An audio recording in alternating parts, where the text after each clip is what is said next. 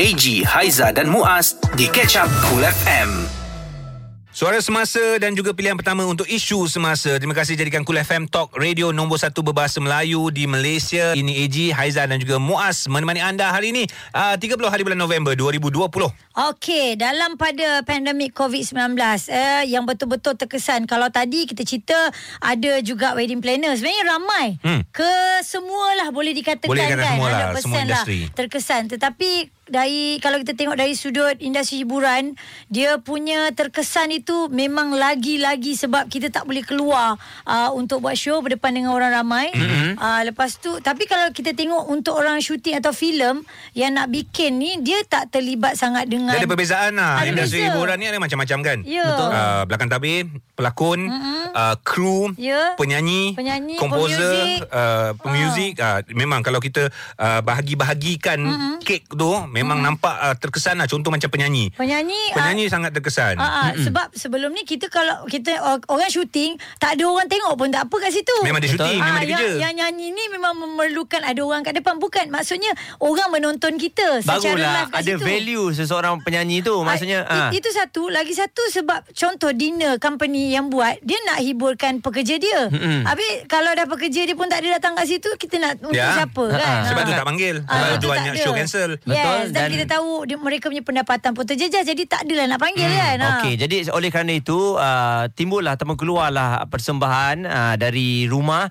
Ini adalah new norm yang telah pun diperkenalkan bukan saja di Malaysia malah di seluruh dunia. Uh-huh. Um, bagaimana seorang penyanyi boleh membawa persembahan daripada rumah mereka uh-huh. dan ianya boleh dilayari melalui uh, platform portal yang ada. Yap. Dan uh, banyak konsert-konsert besar yang telah pun pernah dilakukan. Anda hanya bayar uh, amount yang telah pun dikenakan. Uh-huh. Jadi anda boleh tengok konsert tu tapi cuma boleh share lagi. Ya. Kalau selalunya konsert satu tiket untuk satu orang Ah. tapi konsert daripada rumah ni satu uh, pembelian itu boleh kongsi lima Ramai, orang. ah. Oh iyalah sebab pasal konsert uh, ada pengalaman. Aku ada pengalaman dengan Aizah punya. Ah. Konsert Wings. Itulah kan. Ah. Memang dia punya uh, Setup gempak besar. Betul. Kita ingat bila macam tu ialah penonton-penonton yang tengok di luar bukan ada dekat tempat tu secara live. Diorang hanya tonton di di dalam PC dan sebagainya. Mm-mm. Tapi kita fikir setup kat situ simple-simple je eh. Ya. Ah, Tapi setup dia rupanya- memang setup betul-betul setup konsert. Macam TV, macam nak keluar TV lah. Macam memang keluar TV punya Ah. live nya maknanya uh, apa yang dia berikan sajikan untuk penonton yang membayar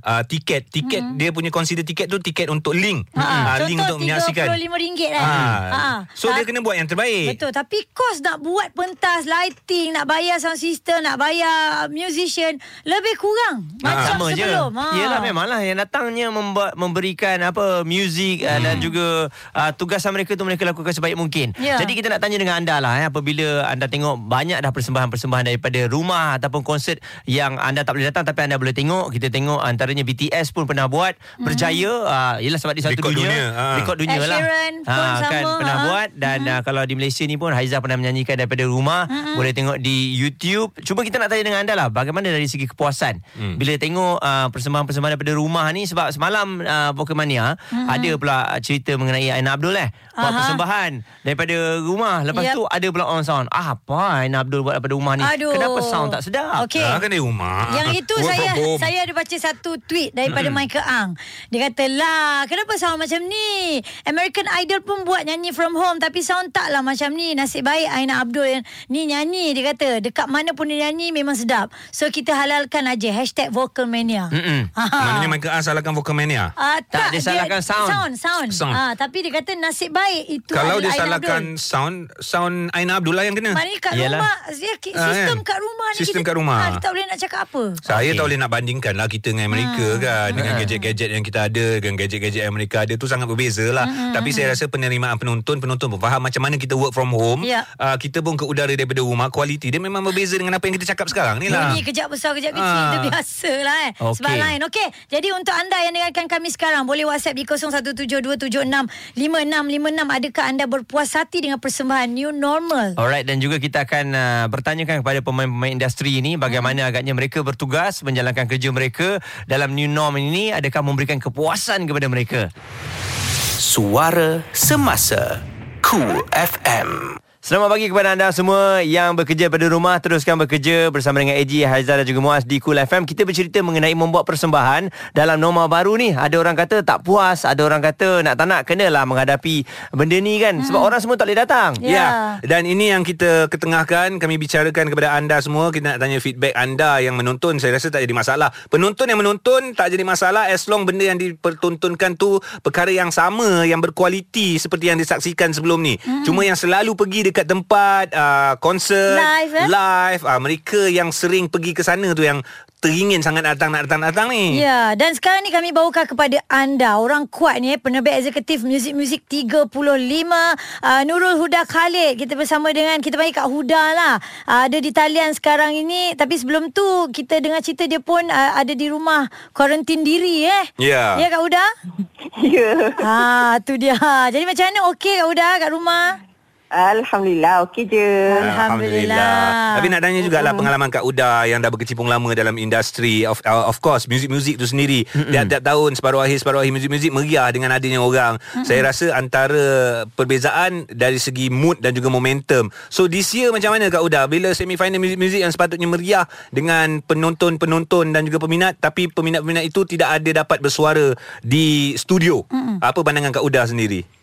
Okey, um, mula-mula itu agak awkward lah kan sikit sebab um, actually bukan pasal muzik-muzik je. Uh, first kali yang kita orang tak ada audience yang memang ketara yang akak buat mm-hmm. adalah uh, apa tu anugerah ABP. bintang popular. ABP, ya, ya. Ya.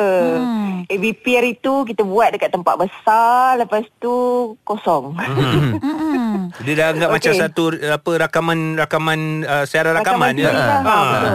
Okey, mula-mula memanglah agak-agak macam ish macam mana eh? Macam mana orang tak ada ni boleh ke? Jadi ke? Macam mana nak buat Mm-mm. kan? Tapi once uh, bila kita buat uh, dia sebenarnya dia jadi lebih mudah. Mm-mm. Dia jadi lebih less stress sebenarnya. Okey. Uh, cuma semangat tu lah. Semangat untuk kita buat tu Dia dia kurang sikit lah. Semangat macam Vibes tu, eh. Kalau ah vibe tu. Bila ada penonton tu Dia lebih-lebih Berkobar-kobar Orang kata. Mm-mm. Dia punya uh, perasaan proud tu. Perasaan yang macam Nak bagi the best nak buat lagi. yang terbaik Sebab lah. macam Kak Uda kalau kita tengok indikator dia lah bila ramai penonton tepuk maksudnya ui orang tengah suka kita beri lagi tapi yang ni indikator kita kita buat program ni tak ada orang tepuk baca, eh? kita nak baca pun macam mana betul. kan susah Ah. kan That's why bila kita buat program tu uh, masa uh, perlu ada banyak banyak perbincangan lah tau, banyak hmm. discussion untuk eh kita ni nak bagi uh, orang kat rumah je. Kita tak boleh nak buat program uh, nak buat persembahan yang apa tu yang macam uh, nak bagi orang gelak, nak Mm-mm. bagi eh, macam mana. Contohnya hmm, macam yang first first apa? Uh, kita punya first First block. uh, first block first uh, performance tu Mm-mm. uh, apa pembukaan apa tu uh, penting uh, tu. persembahan pembukaan yang mm-hmm. dibuat oleh K apa K Rahman. Ramai-ramai, uh, geng-geng ah. tu kan mm-hmm. uh, mula kita orang mula buat lah macam-macam lah story nak buat bagi orang gelak eh tapi fikir-fikir balik eh, eh ini bukan untuk orang yang ada dekat studio tau bukan orang yang ada dekat stadium Mm-mm. ini untuk orang yang kat rumah so kita kena berinteract dengan orang kat rumah Mhm. jadi itu yang yang uh, munculnya ataupun timbulnya idea untuk buat something yang memang uh, dikater untuk orang dekat rumah. Okey. Ah. So Kak Huda kalau dilihat daripada segi kos pula Kak Huda, kalau adakah bila buat yang tanpa penonton dia lebih uh, kos dia lebih kurang ataupun cut bajet tu di cut berbanding dengan sebelum-sebelum ni? Oh, bajet memang tak berubah. Ah, bajet sama, sama. eh? Bajet sama Sebab eh. kena Tak kita berubah. kena bagi yang terbaik juga kan? Ah betul. Kecuali macam macam misalnya kalau kata dekat buat stadium tu adalah sikit bajetnya sebab kita kena buat tiket. Hmm. Ah sebab apa kalau macam AJL dulu pun tahun lepas kita ada jual tiket kan. Hmm. Nak jual tiket tu pun sebenarnya ada kos. Mhm. Ya. Ah, kita kena hire orang yang kena apa tu um, Menguruskan uh, semua lah. menguruskan tiket tu sendiri Mm-mm. sebab stadium memang ada dia punya vendor. Ya. Ah, so kita tak boleh buat simply buat tiket kita sendiri nak print tu semua tak boleh. So kita kena hire orang, kena hire dia punya manpower, ada peralatan dia.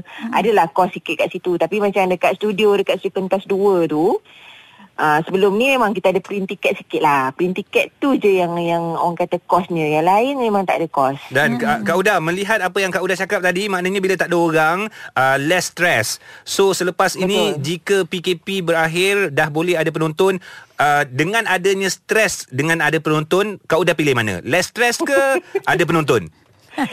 uh, of course lah ada penonton. Walaupun stres. Biar stres. Ah, tak apa, stres lebih tak apa. Tapi puas hati ya. Terbaik. Baik. Uh, terima, kasih, Kak Uda. Terima kasih Kak Uda. Ya. Uh, itu dia orang kuat. Penerbit Eksekutif Muzik 35 juga uh, untuk ABPBH ya, ya. kita kita dengar daripada dia memang beza lah sebenarnya. Maknanya walaupun kerja keras, kerja stres macam mana pun dia tetap utamakan penonton. Ya. Dia nak penonton datang. Tak apa, kita stres tak apa, kita nak sajikan yang terbaik untuk anda. Okey, producer kita dah tanya, nak tanya pula dengan penyanyi sendiri bagaimana kalau buat persembahan pada rumah tu, dia stres ke tidak? Hmm. Cool FM.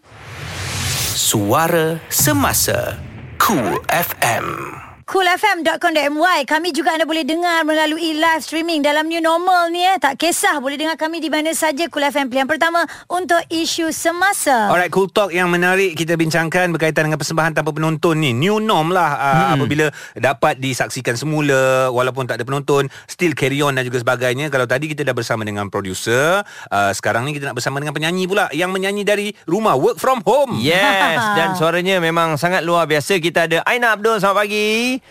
Selamat pagi. Yeah. Hai Aina. pagi pun sedap. Ah, hmm. kita nak tanya Aina lah sebagai seorang penyanyi uh, yang menyanyi dalam keadaan new norm ni. Aina ada menyanyi hmm. di pentas, hmm. pertandingan tak ada hmm. orang. Hmm. Lepas tu pernah menyanyi di rumah untuk TV pun tak ada orang. So hmm. apa yang Aina hmm. boleh kongsikan? Macam mana nak dapatkan penghayatan dan juga keseronokan menyanyi masa tu? Okey, macam Aina sendiri uh, sebelum Aina masuk dalam industri ni pun uh, Aina dah dibesarkan untuk buat performance uh, di rumah orang kahwin. Mm-hmm. Ya, bukan saja rumah kahwin tapi uh, di restoran. Saya membesar macam tu. Mm-hmm. Jadi kadang-kadang tempat macam tu tak ada orang. Mm-hmm. Jadi saya dah biasa sebenarnya. Saya, mm-hmm. saya sebenarnya sekarang ni saya makin suka pula nyanyi tanpa audience. Saya tak Lebih confident ke macam mana?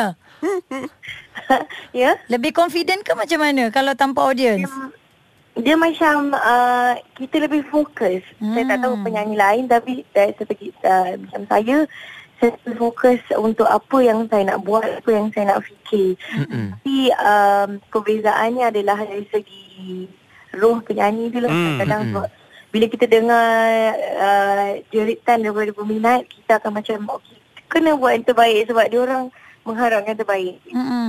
Okey Aina, uh, kami ada baca satu tweet daripada Michael Ang bila dia kata kenapa sound macam ni kan? Uh, bila bila menyanyi dari rumah, nasib baiklah Aina Abdul yang menyanyi. Tapi untuk awak sendiri macam orang yang mendengar kat luar ni mungkin sound tak apa sedap kan? Tapi untuk hmm. awak yang di rumah tu sebenarnya bunyi dia okey ataupun tidak? Uh, dekat rumah tu sebenarnya okey je.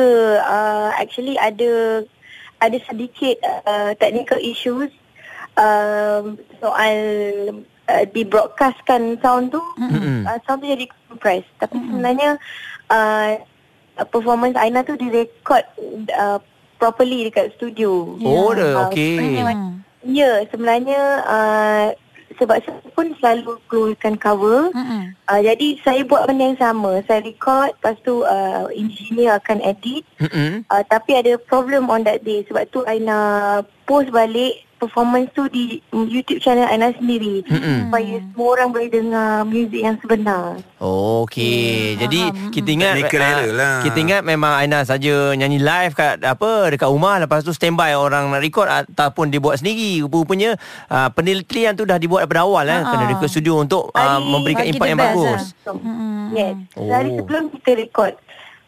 Sehari sebelum. Tapi hmm. asing-asing semua sebenarnya. Ya.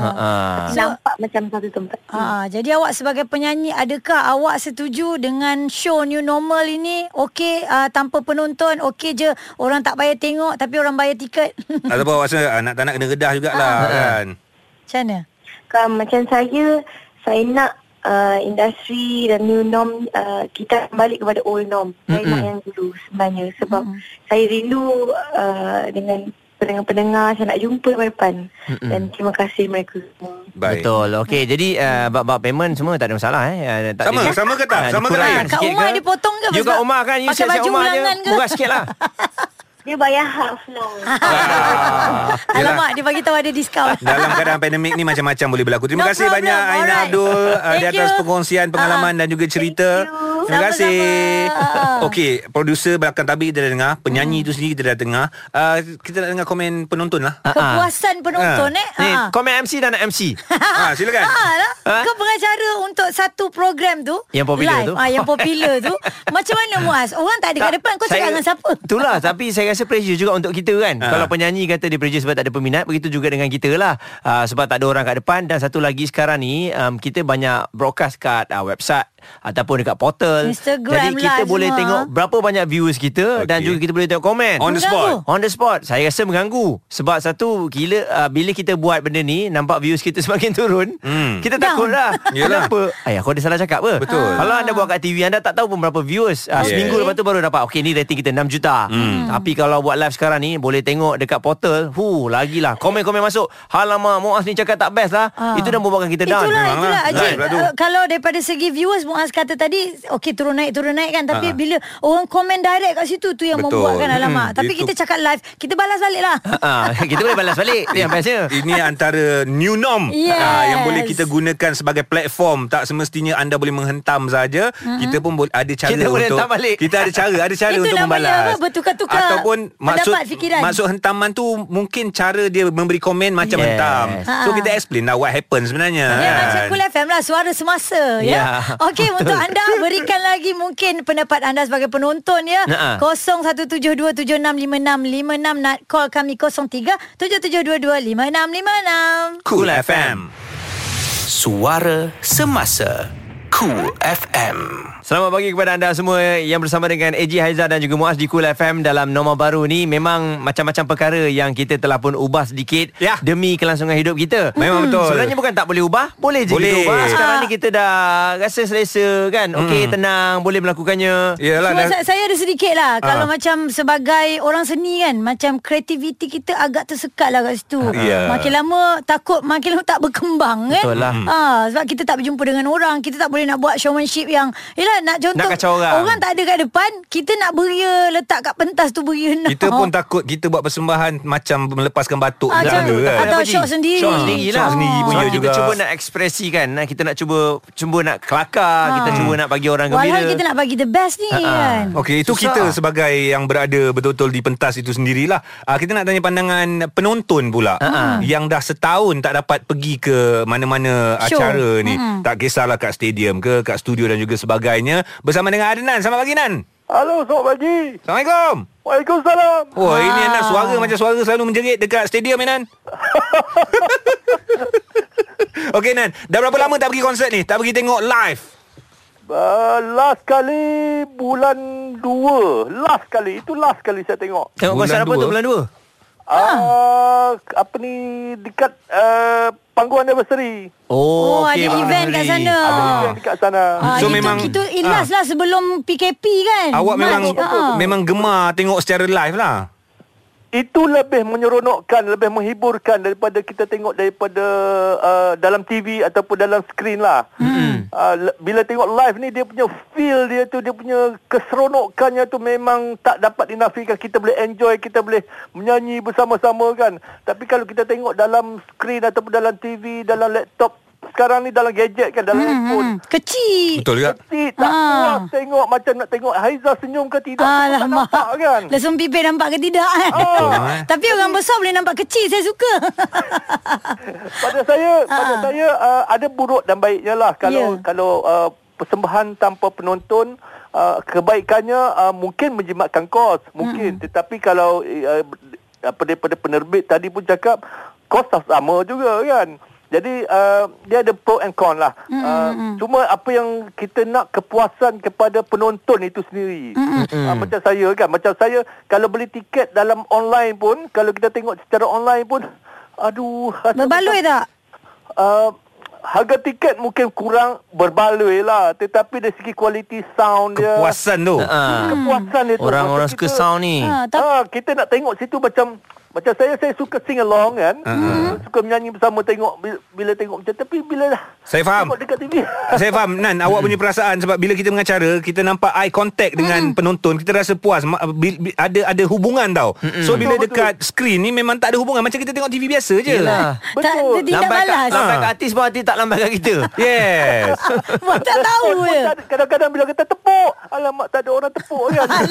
Padahal kesian. di belakang TV ni kita ya-ya tepuk ni. Itulah dia. Baik Nan, terima kasih banyak. Terima Saya kasih. rasa su- Baik. suara anda sama seiring sekata dengan suara penonton-penonton yang lain dah. Ketidakpuasan mm, feel menyaksikan sesuatu program tu. Ya, eh, bila di di dia kata di apa kata di charge tu Ha-ha. tak kisahlah kita boleh bayar sebab harga dah makin kurang tapi tetap tak dapat apa yang dia nak lah. eh. Betul eh. Kita ada uh, yang menghantarkan WhatsApp ni antaranya kita ada saudara Luke dia kata saya pun sebagai penonton rasa tak puas hati lah Ya. bila tengok uh, apa persembahan ni memang harga tiket uh, boleh Kurang. dikatakan murah hmm. tapi bila tengok tu tak sampai lah bila te- toleh kiri kanan toilet toleh sebelah dapur Ya. tak rasa macam pergi konsert macam duduk rumah Ya sama Memang macam rumah pun macam tengok dekat YouTube je sebenarnya. Ah, Ya. eh, sebenarnya benda tu dari Oh. dulu dah ada kan. Okey, dan kalau kita lihat dalam social media Cool FM ditanya apa pendapat anda tentang konsert tanpa penonton? 53% okey je tengok TV selesa ya. 25% tak meriah sebab tak ada sorakan. Oh dia nak enjoy sama-sama. 22% artis lemau tak ada penonton. Alamak. Ah. Ada berapa peratus? Ah, 22%. Ramai. Eh banyak kalau dah ada Ah. 22% maknanya Betul. memang aware lah memang tapi betul lemah lah tu. Aizah eh Macam Aizah kata tadi lah Kreativiti kita semakin uh, tersekat Kita tak dapat nak bagi Orang tak dapat Orang tak ada depan kita Ah. Kau tak dapat positive Betul. vibes tu Macam tak kita ada main bola. Betul. Ah. Haiza ni kalau buat persembahan dia suka kacau orang. Kau Ah. bayangkan dia tak ada kacau orang. saya suka borak, saya suka Ah, dia borak suka borak. orang. Ah. Dia nyanyi kurang dia borak banyak. Ah. Tengah-tengah ni Tarik borak. balik Tarik balik kenyataan okey. Saya tarik balik kenyataan tu. Dia seiring Tapi nyanyi dalam banyak, new norm banyak. Dalam new norm Kita tak banyak cakap Kita tak nyanyi je. cakap banyak, Tak boleh. kan? Salah Ah, orang Itu yang sambut boring kan. tu. Tapi nak tak nak kena buat kan Ah, Ah, nak tak nak kena lalui juga So ini antara pengorbanan yang dilakukan oleh pelbagai pihak mm-hmm. Anda berkorban tak dapat pergi ke stadium ataupun studio Untuk mm-hmm. menyaksikan live uh, Pihak industri berkorban terpaksa melakukan juga Walaupun berat uh, tak ada penonton Tapi hakikatnya kena jalan As long benda ni boleh diteruskan mm-hmm. Dan kita mengharapkan ianya akan berakhir cepat lah Ya, Okey. kita tak kisah apa penonton fikirkan. Yang mm-hmm. penting orang industri seni akan bagi yang terbaik untuk Betul. anda ya. Dan juga insyaAllah. positif untuk uh, ibu apa yang sebelum ni tak ikut konsert mm-hmm. sebab jaga anak. Sekarang dah boleh tengok konsert kat rumah dengan anak-anak. Sambil memasak. Yeah. Yeah. Alright, terus layan kami di Cool FM Suara Semasa. Terlepas Cool FM bersama AG, Haiza dan Muaz, dengar semula di Catch Up Cool. Layari coolfm.com.my atau app Cool FM, Spotify serta Apple Podcast.